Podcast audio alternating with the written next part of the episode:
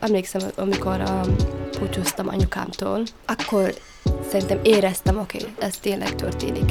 Akkor most tényleg mész el, és nem tudhatod, hogy mikor jössz vissza.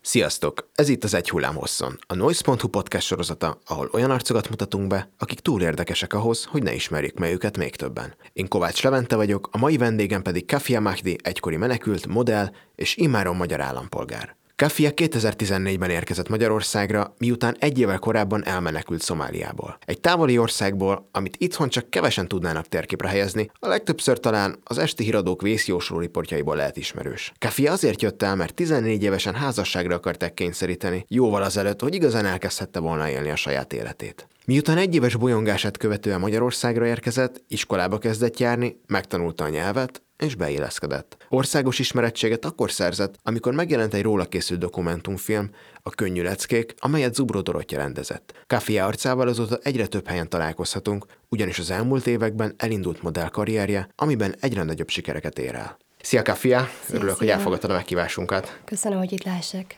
Szomáliában születtél, ez az ország Kelet-Afrikában, Afrika szarván helyezkedik el. A legtöbb hallgatónk valószínűleg nem tud sokat erről az országról, és őszintén szólva nekem sem volt átfogó tudásom erről a helyről, de az első, ami feltűnt, amikor rákerestem Google-on, hogy a borzongató polgárháború és kalóz támadásokról szóló uh, híradások mögött egy visszatérő helyszín volt, Mogadisú, ugye az ország uh-huh. fővárosa, amit én amikor képeken megnéztem, egy tök szép hely egyébként. Igen. Gyönyörű tengerparton fekszik, és, és oké, és az épületek elég lepukkantak, de Aha. hogy egyébként tök szépek. Te hogy emlékszel vissza? Őszintén én, amikor ott voltam Szobániában, ennyire féltünk mindig bele, mint nőként, hogy nem nagyon utazgattunk és nézelődtünk mindenhol, hanem ilyen kisvárosokat néztünk, vagy mentünk a családommal, ahol anyukám lakott, ahol anyukám ismerte meg, és ahol békén tudtuk lenni. De én tudom anyukám sztoriéből, meg a nagymamám, meg a mostohaapámtól, hogy mennyire szép volt régen Szomália, és tényleg mennyire tudták szabadon csinálni dolgokat például a mostoha apa mesélte nagyon sokszor, hogy mennyire, hát igazából felszabadult volt ott a, akkor nekik, hogy tudták polizni, tudták szorolkozni, mert minden, is nem volt azt a korlátozás, a muszlim korlátozás, hogy mindenkinek kötelező ezt csinálni, és más nem csinálhatnak. És anyukám is mesélte mindig nekünk, hogy milyen volt az iskolai élete annó, uh-huh. hogy nekik nem is volt kötelező kentőt hordani, hanem nadrágba járkálták, mint a fiúk. Senki nem hordta a kentőt, is mindig ki volt engedve a haját, és játszották fiúkkal együtt de aztán minden más lett, és igazából Magdusóban nem is voltam csak egyszer, de ezen kívül én is ennyit tudok, amit hallottam, mindig uh-huh. semmi más nem. Ti egyébként melyik részén éltetek az országnak? Koriolei, az én, ahol születtem, ez egy kicsit közelebb van Mogadisó, de uh-huh. mégis messze. Ugye említetted, hogy még a szüleid meséltek, hogy régebben mennyivel uh-huh. szabadabb hely volt. Ez a te gyerekkorodban, vagy az életed folytán kezdett el elromlani a helyzet, vagy már korábban? Már korábban. Már korábban. Már korábban, igen, igen, anyukám. Nem, már korábban, igen. Ugye végül is te nem a polgárháború miatt jöttél el Szomáliából, hmm. hanem azért, mert feleségül akartak adni téged. Igen. Mesélj egy kicsit erről. Uh-huh.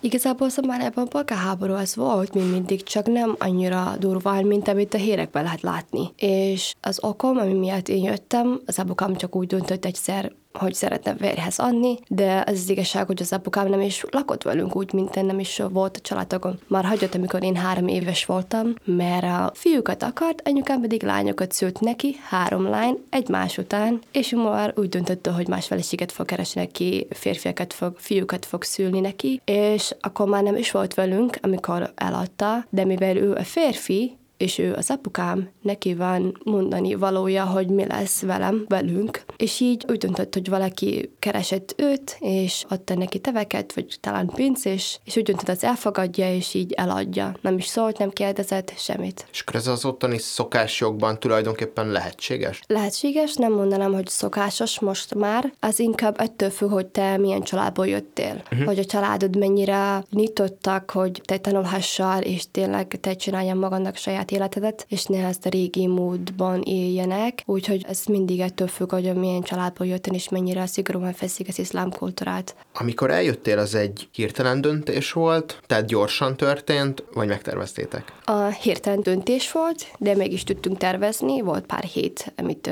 egy-kettő hét, amit tudtunk busszal szedni egy tervet, hogy mi, hogy lesz, de igazából ez nagyon hirtelen kellett döntenünk. És ez volt a legszomorúbb, mert uh, nem gondoltam volna, hogy ennyire hirtelen döntjünk valamit, amit meghatározza, hogy mi lesz veled később. Milyen volt elindulni? Tehát ezt én el sem tudom képzelni, hogy hirtelen az van, hogy most menni kell, és nem mhm. biztos, hogy visszajövök ide. Ezt hogy élte? Hogy lehet megélni egyáltalán? Őszintén nem lehet. Mai napig sem tudok tényleg ezt megérteni, vagy azt, hogy elfogadni, hogy ez így történt. De hát ez így volt. Igazából azt a pillanat, amikor tudtam, hogy ez fog történni, és valamit kell tenni, és anyukám úgy gondolta, hogy akkor kell mennem. Az volt a fejemben, hogy oké, okay, lehet, hogy megyek, és aztán vissza fogok menni. Nem gondoltam volna, hogy ennyi év eltel, és aztán nem is fogok visszamenni, de abban a pillanatban még szerintem nem nagyon gondolkodtam. Kicsit naív voltam talán, annyira pici hát 14 éves voltam.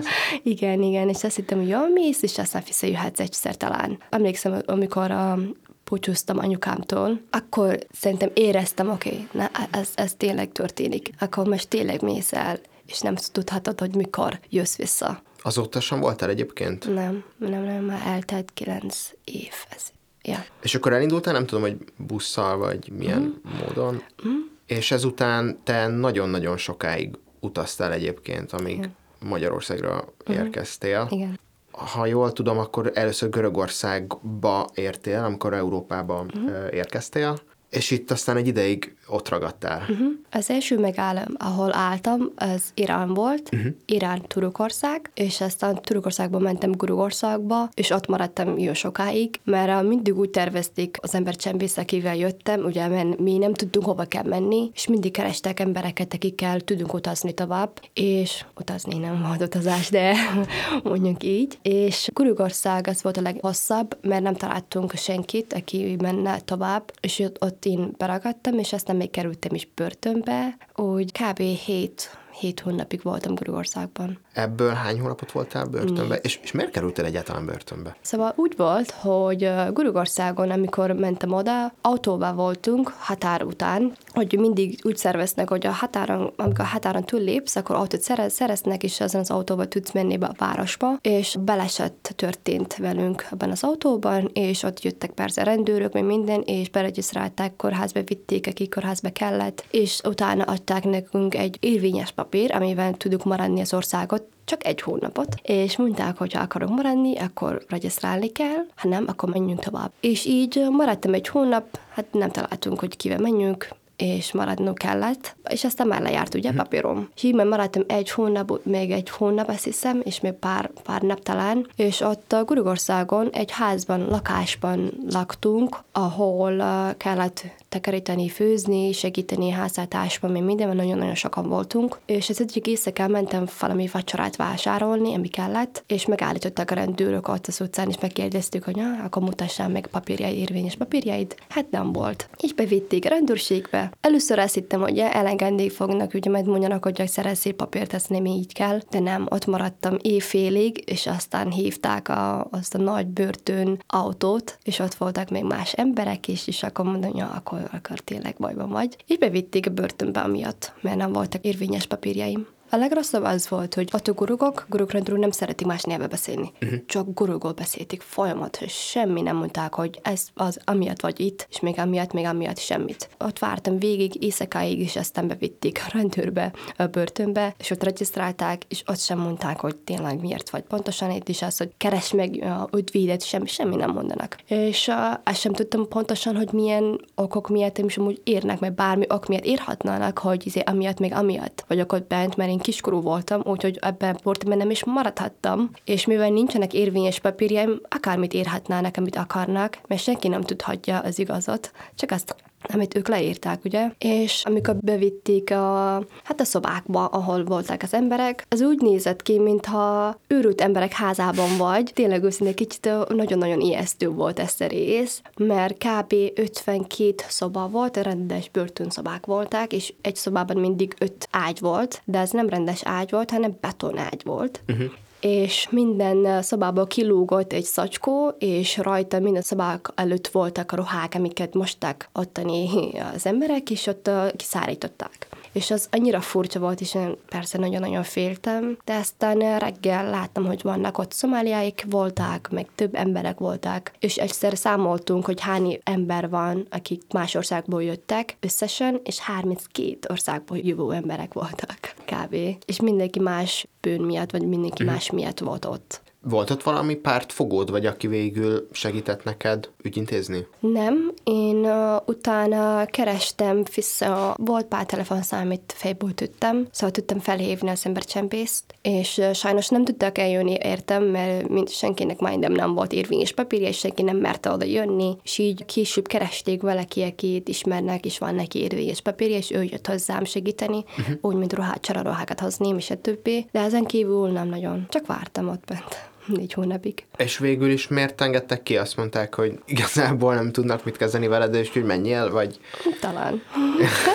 Őszintén ott ültem az egyik napon izé szobámba, mert ugye ott úgy volt, két csoportba szokták feleszni, egy csoportot engednek ki egyszer, nem szokták kiengedni mindenkit egyszerre, és úgy, hogyha kiengednek minket, akkor mindig szoktam járkálni izé börtönön belül, hogy tudjuk mozogni egy kicsit, és én akkor pont zárva voltam, a másik csoport jött ki, és oda jött a rendőr, hát, aki ott mindig vigyázott, és uh, szoktak olvasni listába, szoktak uh-huh. mindig jönni, és mondja, hogy Kafia, elolvasta a teljes nevemet, és szabad vagy. És nézem rá, úgy kicsit találkoztam, hogy most tényleg jól hallottam a nevemet. És nézte rám vissza, és mondta, szeretnél ki menni? Na igen, igen, akkor pakolj ki, és pakoljál, és akkor menjél. És, és ennyi. És akkor ezután indultál tovább uh-huh. északnak, Szerbia felé? Aha, először visszamentem a házba, Aha. és ott már nem volt ott az embercsempész, akivel jöttem, és úgy kicsit megvártam, hogy tudjanak valaki segíteni, és igen, utána indultam rögtön. Szerbiába, Szerbiában voltam egy hónapig, és aztán Magyarország. Volt olyan egyébként, amikor azt érezted, hogy én ezt nem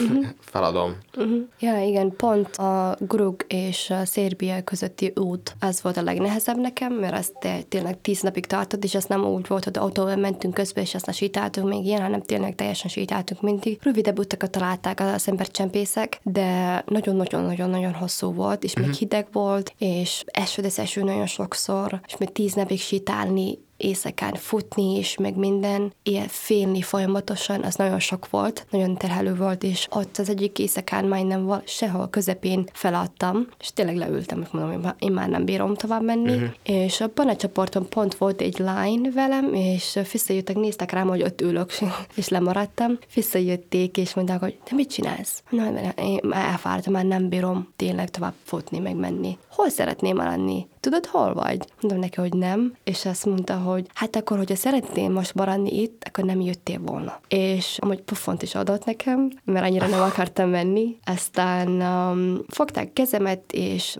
vitték a fiúk tovább engem, és úgy, hogy amiatt akkor tényleg nagyon-nagyon felálltam volna akkor ez a pofon kihozanító volt. Igen.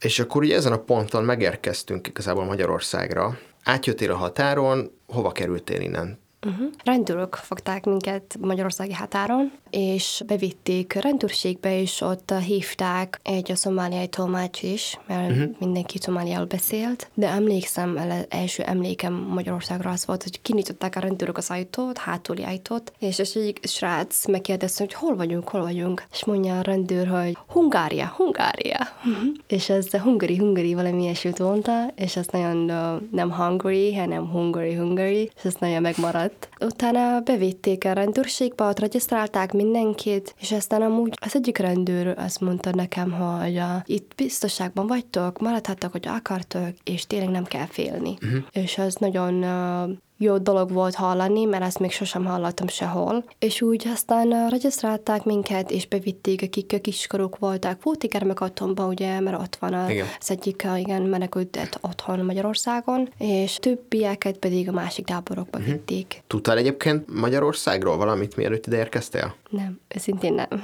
És számítottál rá, hogy hogyan fognak fogadni, vagy ezen a ponton egyszerűen nem gondoltál nem, ilyeneken, nem, hanem nem, nem, a, jön, ami jön. Aha, pontosan. Nyelvvel hogyan birkoztál meg? Legelején azt hittem, hogy nehéz lesz, mert a mindenki, aki ott volt előttök, mondták, hogy jaj, a magyar nyelv az nagyon nehéz, nem fogtok tudni tanulni, meg se többi. És aztán én is azt hittem, hogy ezt nem is fogom tudni megtanulni. Aztán eltelt egy idő, és láttam, hogy senki más nem fogja hozzá angolul beszélni hanem tényleg tanulni kell. Uh-huh.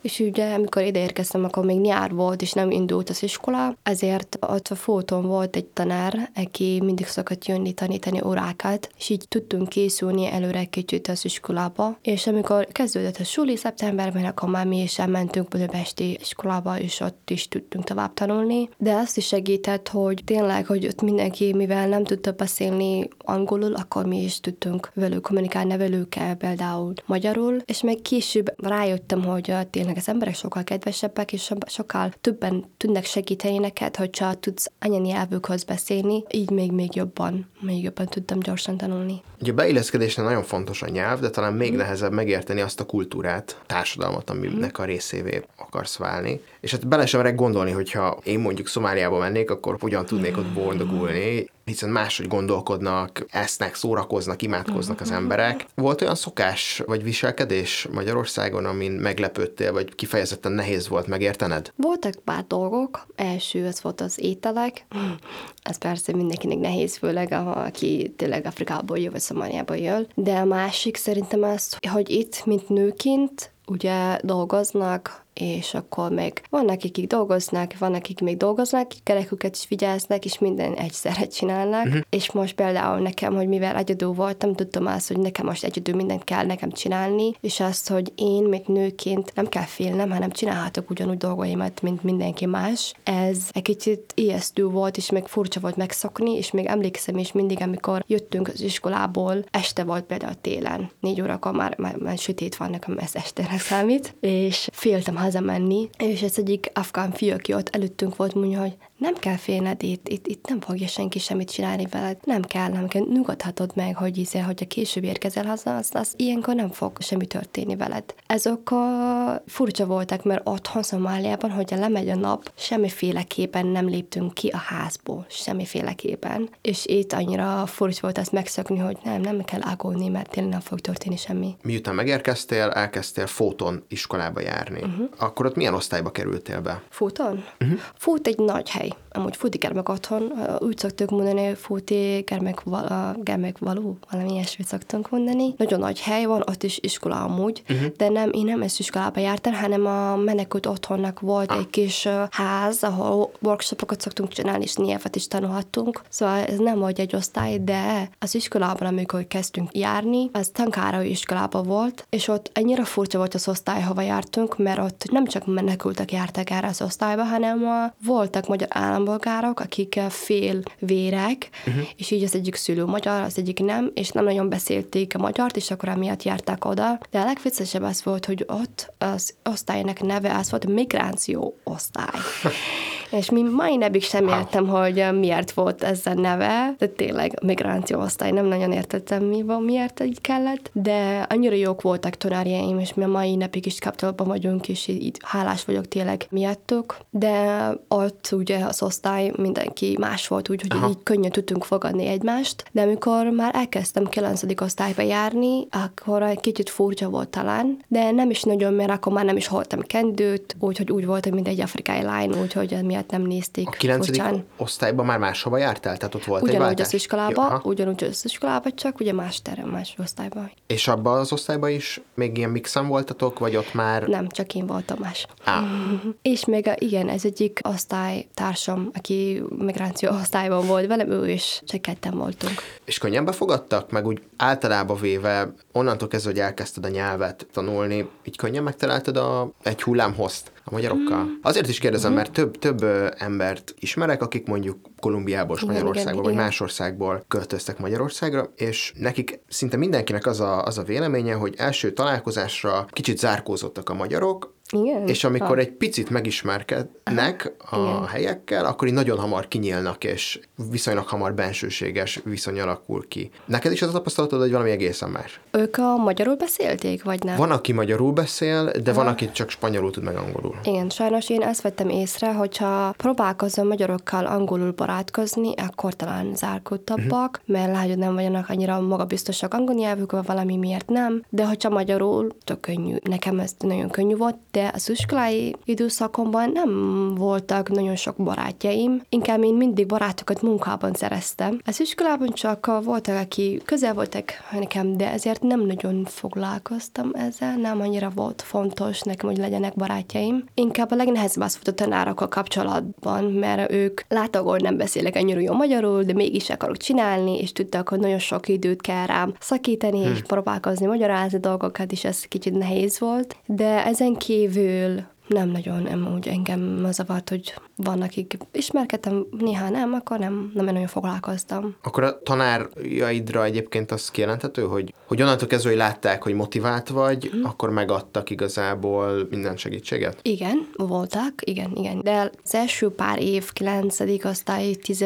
osztályig nehéz volt, mert voltak olyan tanárok, akik nem akarták annyira segíteni. Megértettem, mert ugye én más voltam, mint a többieknél, és csak úgy becsöppentem ebben a helyzetben, hogy semmi egy év van nyelvtudásom, és semmi más, és még akarok 12 tantárgyat tanulni magyar nyelvben. Ez persze nehéz volt, és megértettem, hogy miért neki is nehéz volt ennyi gyerekek mellett velem is nagyon foglalkozni. De utána már találtam egy jó iskolát, ahol tényleg tudtak segíteni, ahol én érettségiztem, és így könnyű volt érettségizni. De legelején ezzel volt nehéz, hogy tényleg mindig próbálkozzál tanárokkal beszélni, hogy oké, okay, én meg ilyen plusz segítség kérem, meg ezt, és szeretném tudni többet, meg ezt, meg ezt ezt, úgyhogy ez, ez, ez nehéz volt inkább. De segítették persze, mindig megpróbálták megtenni, amit tudták. Mennyire érzed otthonodnak Magyarországot, és hogyan helyezed el magad úgy az országban, vagy ugye a társadalom, mm. vagy nem is tudom, mert ugye imáron teljes jogú állampolgár is vagy, tehát megkaptad. Mm, igen, igen. Mikor kaptad meg egyébként a... 19-ben. 19-ben. Mm. Akkor most már két éve mm. hivatalos állampolgár is vagy. Igen. Mennyire érzed otthonodnak Magyarországot, vagy mennyire érzed Szomáliának magad Magyarországon? Mm. Hogyan, hogyan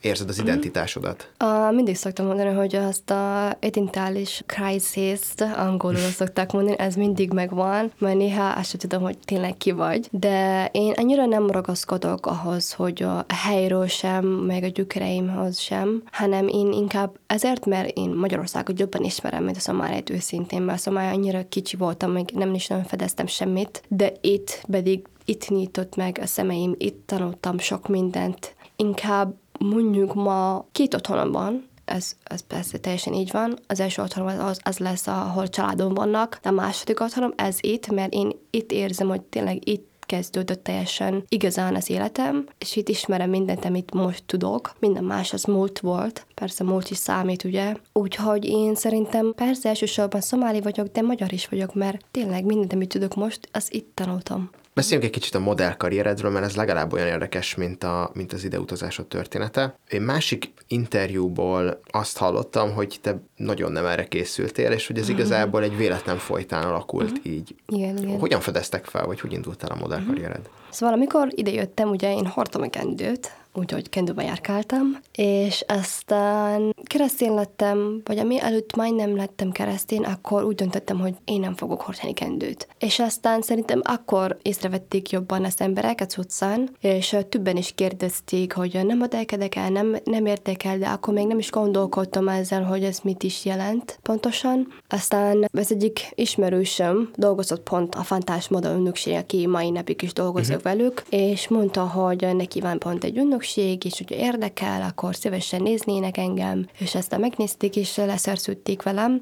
de azt, hogy modellkedni, az nagyon, nem nagyon gondolkodtam soha, mert nem is gondoltam volna, hogy modell lehet belőlem, és úgy voltam vele, hogy jó, ha csak azt gondolják, hogy lehet modell belőlem, akkor megnézünk. Én mindig úgy látok a dolgokat, ha van egy lehetőség, jó, akkor nézzük meg, mi lesz belőle, és aztán, ha sikerül, akkor az sikerült. Ha nem sikerült, akkor tovább megyünk, és csinálunk valami mást és nekem így, így kezdődött. Hogyan rázottál bele? Hogyan néz ki a folyamat, hogy valaki modellé válik? Uh-huh. Igen, szóval az első az, hogy vagy felfedeznek téged, aki keres téged, és akkor az alapján kerülsz egy ünnökséghez, vagy te jelentkezel magadról egy ünnökségnél. És aztán, hogyha jelentkezel, utána történők ugye megcsinálnak a méreteidet, megépíteni fognák majd a portfóliódat, ami azt jelenti, hogy képeket fogja készíteni, van amikor sima képek, amiket tudják csak megmutatni, hogy hogy nézel ki így, natur kultúrban, és a többi, és aztán jönnek ilyen kreatív fotózások, uh-huh. és így utána kiraknak a Instagramon, vagy weboldalon, ugye promotálni téged, és így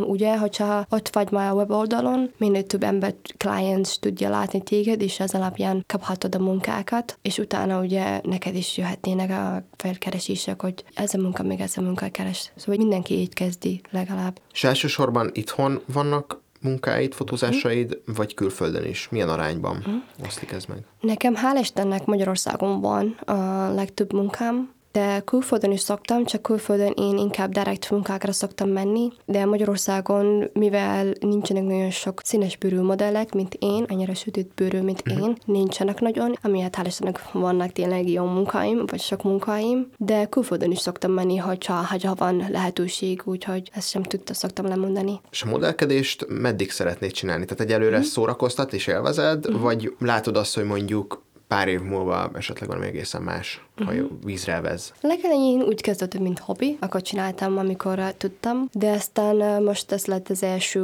munkám, persze más munkáim is vannak, de ezért én mindig azt mondom, eddig fogok csinálni, amíg jó, és eddig, amíg megy, és jó esik. Aztán, hogyha nem, akkor majd valami más találunk, de igazából én most élvezem, és nagyon szeretem csinálni ezt a szakmát tényleg, mert annyira sok ember találkozhatsz, amit csak úgy normális munkában nem nagyon találkozhatnál, és ez izgat is. Ezt szeretem, hogy mindig változások vannak, nem úgy van, hogy egy helyre mész minden hétfőtől péntekig, vagy, és aztán ott vagy mindig, hanem tényleg változódnak a munkák, és ezt szerettem legjobban. Én nem vagyok, akik egy helyen tudnak maradni folyamatosan, nekem kell ezt a változás, hogy mindig történjen valami más, és ezért szeretem legjobban úgy, hogy ezt majd csinálni fogok, szerintem eddig még lehet. Családoddal tartod a, a kapcsolatot Szomáliából? Illetve ők tudják, hogy modellként dolgozol? Hm. Tartok velük kapcsolatot, és most tudják arról, hogy modellkedek, de ugye amikor készült a könnyű leckék, akkor még nem mondtam el. Én pont most tavaly márciusban csak mondtam el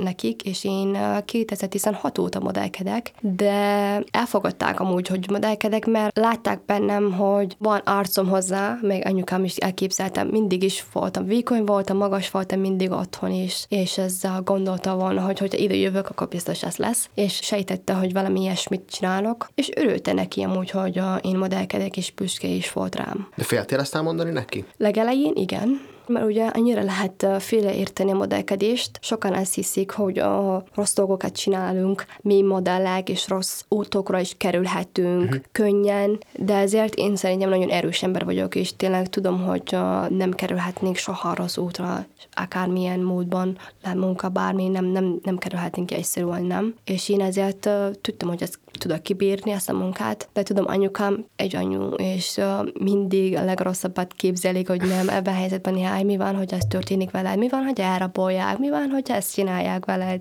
Úgyhogy amiatt féltem, hogy ő mit fogja mondani, de aztán ezt a részed elfogadták. És mit gondolnak az itteni életedről? Ha jól tudom, akkor ezek szerint nem is a modellkedéssel volt gond, uh-huh. hanem azzal, hogy áttértél a igen. kereszténységre. Igen, igen, igen. Hát ugye Szomália 100% muszlim ország, igen. szóval ott nem is lehet másik vallás. És őszintén mondva, én régen nem is tudtam, hogy Szomáliában nem lehet más vallás, nem is gondoltam ezzel. Én azt hittem, hogy ez teljesen normális, hogy mindenki 100% muszlimot Szomáliában. Nem igaz, így van, hanem vannak, akik nem muszlimok, csak titokba tartják. Nem mondhatnak ki, hogy ők nem hm. muszlimok és amikor ide jöttem, én nagyon hittem a vallásban, úgy, mint nem a vallásban, hanem inkább mondjuk a Istenben, én azt hiszem, Isten nekem fontos. Nem számít, hogy kereszténynek gondolja, Jézusnak gondolják, vagy Allah, vagy bárki más, hanem nekem fontos, hogy van erőhatalomban egy Isten és ezzel megismerkedtem annó a volt barátommal, és ő nagyon nagy hívő volt, mert ő nagy keresztény családból jött, ő tudtam minden a Bibliából, én pedig mivel nagyon nőttem a szomáliai kultúrában, nagyon tudtam fejből az egész korán, és hm. majdnem felét, és annyira sokat vitatkoztunk. Ez a jó vitatkozás, ugye, amikor véleményeket osztatok meg,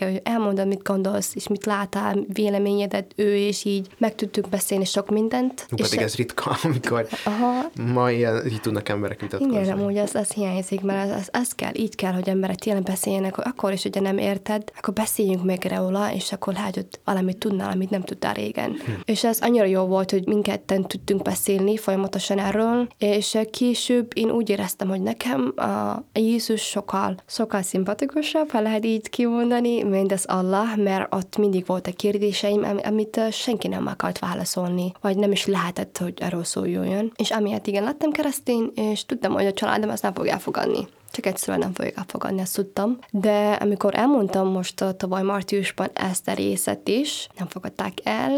A hogom egy kicsit nyitott volt erre, hogy hallgasson engem végig, uh-huh. de tényleg úgy nyitott volt, még mondta is, hogy majd olvas is a Bibliát, nem hiszem, hogy olvasat, de legalább mondta, hogy nyitott erre, hogy olvasná is, de az anyukám ő elkezdett rögtön sírni, nem értette, hogy miért csináltam ezt, azt hitte, hogy el, megmosták az agyamat, és nem én döntöttem, meg se többi, és kérte tőlem, hogy ne, ezt ne csináljam, ne tovább csináljam ezt, hanem térjek vissza az iszlámba, és ígértem neki, oké, okay, hogy akkor most így, így lesz, vissza fogok térni, szóval most ők azt hiszik, hogy visszatértem, mert én úgy vagyok vele, hogy nincs értelme olyan dolgokról vitatkozni, vagy beszélni, amiket valaki nem érti. És például, amivel ők ott vannak, és sosem fogják megérteni ezt a helyzetet, ami itt van, nincs értelme velük a kapcsolatot elveszteni olyan dolgokban, hanem elmondom, amit akarnak hallani, és így legalább nyugodtabban marad, meg én is hogy minden béke van köztünk. Ez bölcs, bölcs uh-huh. akkor. Az interjúnk végére van néhány rövid kérdésem, uh-huh. és arra kérlek, hogy uh-huh. csak egy szóban válaszolj. Mi a kedvenc helyed Budapesten? Kedvenc helyen? Mm, Diák Francér. Uh-huh. Van kedvenc zenekarod, vagy előadód? Jaj, igen. Ja, Honeybee szerettem nagyon. Magyarra gondolsz, ugye? Uh-huh. Ja, Honeybee. Oké. Okay. Van kedvenc modelled, akire felnézel esetleg? Magyarországon? Lehet külföldi is. Igen, az első az Gigi Hadid, uh-huh. és Naomi Campbell. Igen. Kedvenc magyar ételed? Régen töltött káposzta volt, de mivel most vegetáriánus lettem, most inkább azt teszek, ami, ami vegetáriánus inkább. Aha. Mi az, ami a legjobban hiányzik Szomáliából a családodon kívül? Ételek. Ételek? Aha. Egyébként Budapesten nincsenek olyan éttermek, ahol... Nem, nehogy nekem kell csinálni szomáli éttermet. Oh, ez, egy, ez egy jó piaci rés. Mi az, ami, ha visszamennél Szomáliába, Magyarországról hiányozna? Hmm. Szabadság, hogy azt csinálhatod, ami szeretnél. Uh-huh. Van kedvenc magyar filmed? Igen. Az első magyar film, amit néztem, Kincsem. Uh-huh. Melyik a kedvenc évszakod? Nyár és ősz. Uh-huh. A, tényleg a hideggel hogyan birkóztál meg? Jaj, nem bírom. Még mindig nem bírom. mindig, amikor kezdődik az évszak, mondom, oh my god, még, mert megint tél van. Sosem fogom megszokni, mert mindig elfelejtem, milyen érzés a tél, és azt újra átélem az egész. Igen. Úgyhogy nem, még nem szoktam meg. Szörnyű. Hát most mm-hmm. több hónapig ez vár ránk. Yep, igen, igen. Kafi, nagyon szépen köszönöm, hogy elfogadtad a megkívásomat. Én köszönöm szépen. És nektek is, kedves hallgatók, hogy velünk tartottatok. Ha tetszett az adás, ne felejtsétek el bekövetni a Noise.hu csatornáját Spotify-on, Google Podcast-en és a többi podcast platformon. Hallgassátok meg a korábbi beszélgetéseinket is, és olvassátok a cikkjeinket. Találkozunk legközelebb. Sziasztok! Sziasztok!